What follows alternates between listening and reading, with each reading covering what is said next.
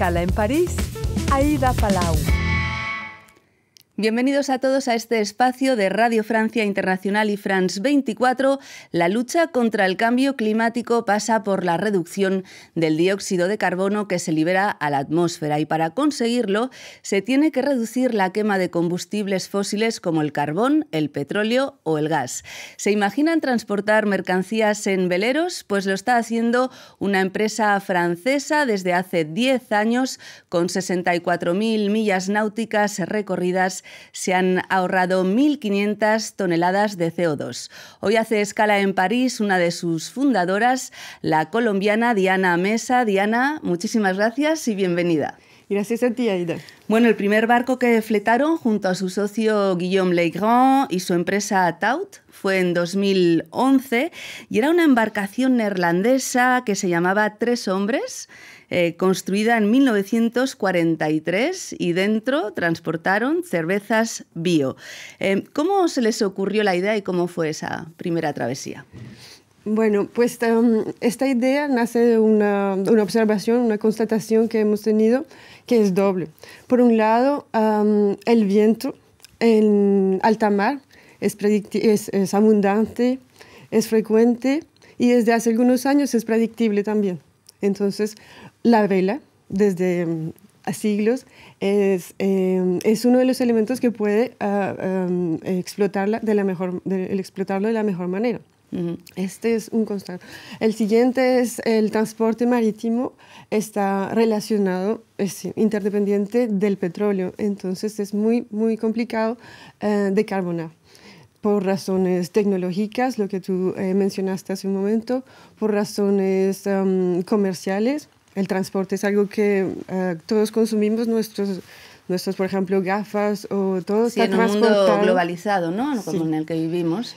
Y um, también en alta mar, pues no hay leyes tampoco que puedan uh, regular esta decarbonación. Entonces, viendo esto, um, Taut uh, um, pues tomó este reto de crear para, transport, para mercancías que tienen un valor agregado mercancías que hablan de su origen, valorizar estas mercancías con un transporte que sea coherente, con un transporte ecológico y respetuoso. Y esa travesía fue bien, esa primera. Ah, sí.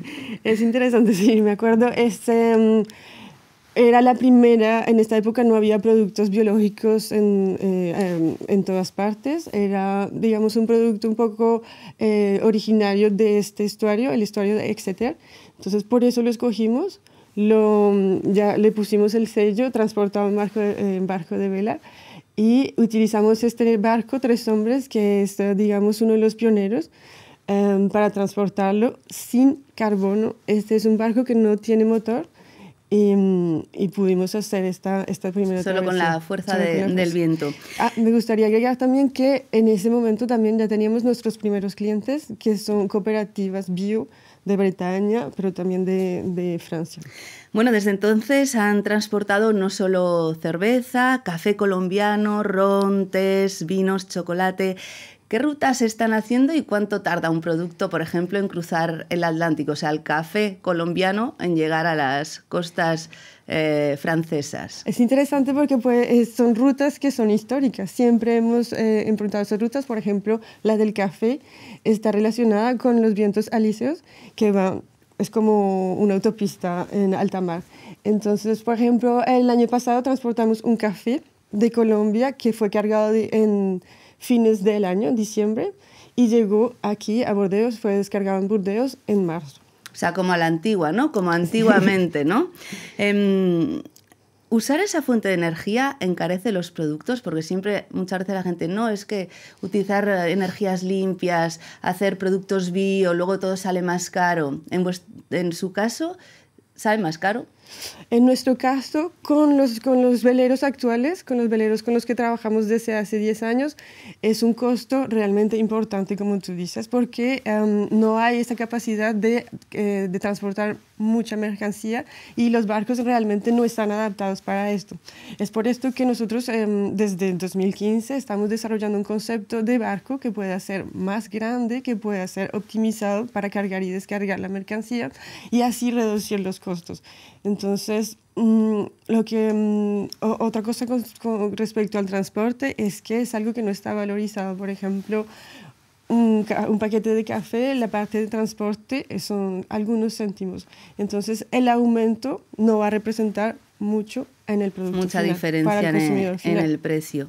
Eh, me decía que solo utilizan la energía del viento, no hay algo alternativo por si falla algo. ¿Y si no hay viento, por ejemplo, qué pasa?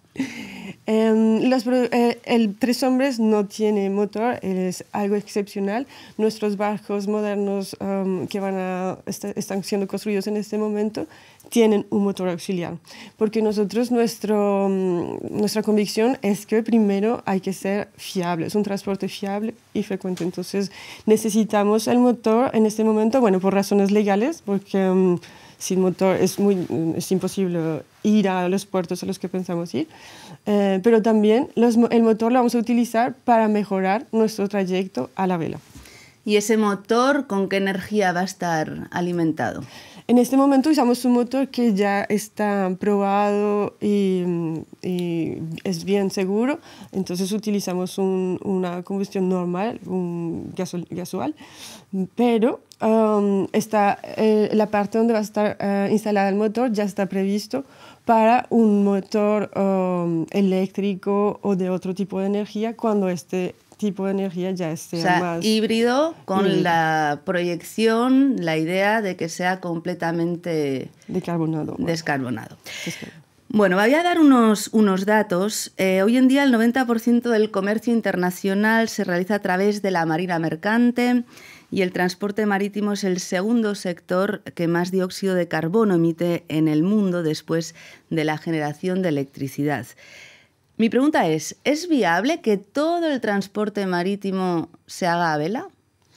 Em, si miramos los, contenedores como es transportado eh, en este momento las mercancías, es verdad que nuestro velero puede parecer como un granito de arena o una gota en el océano, em, pero nuestras perspectivas son de desarrollar uh, una flota. Es por eso que el primer barco no es uno, sino dos barcos y la idea es que la, flota siga creciendo para poder asegurar um, un transporte frecuente que pueda em, resolver, eh, responder a la necesidad de nuestros clientes. No vamos a transportar todas las mercancías que en este momento se transportan, pero vamos a poder, de aquí a 2050, hemos calculado 30% uh, de reducción de las emisiones del transporte marítimo.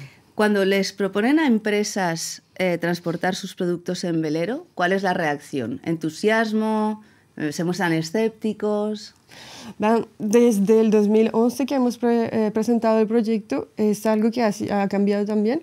Al principio había como, como tú dices, em, escepticismo, las personas decían, oh no, vamos a, volver a una época ya pasada, pero también algunos pioneros que son ahora nuestros primeros clientes para el velero moderno, sabían que había algo que necesitaban para, para, para, terminar, para poder completar la cadena completa desde el productor hasta el distribuidor de forma de carbonada y esa, cadena, esa parte es el transporte marítimo para productos que vienen como el café que no pueden ser producidos acá en Francia, en Europa, necesitan un, un, transporte de esta forma. O sea, el elemento para finalizar un proyecto coherente, ¿no? Finalmente. Es eso, es lo que faltaba para que la coherencia se haga desde el principio hasta el final, aunque son los clientes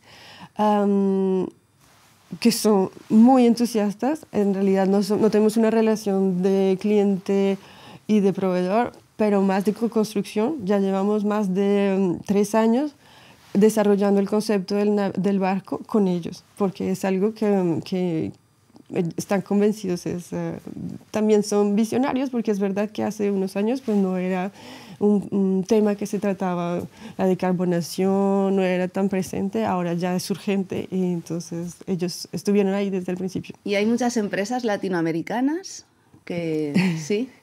Ah, eh, desde el principio tenemos una empresa latinoamericana, los productores de productos que ya han eh, comenzado a trabajar de forma eh, armónica con la naturaleza, es decir, no utilizan ningún químico para producir este tipo de, de productores o de exportadores.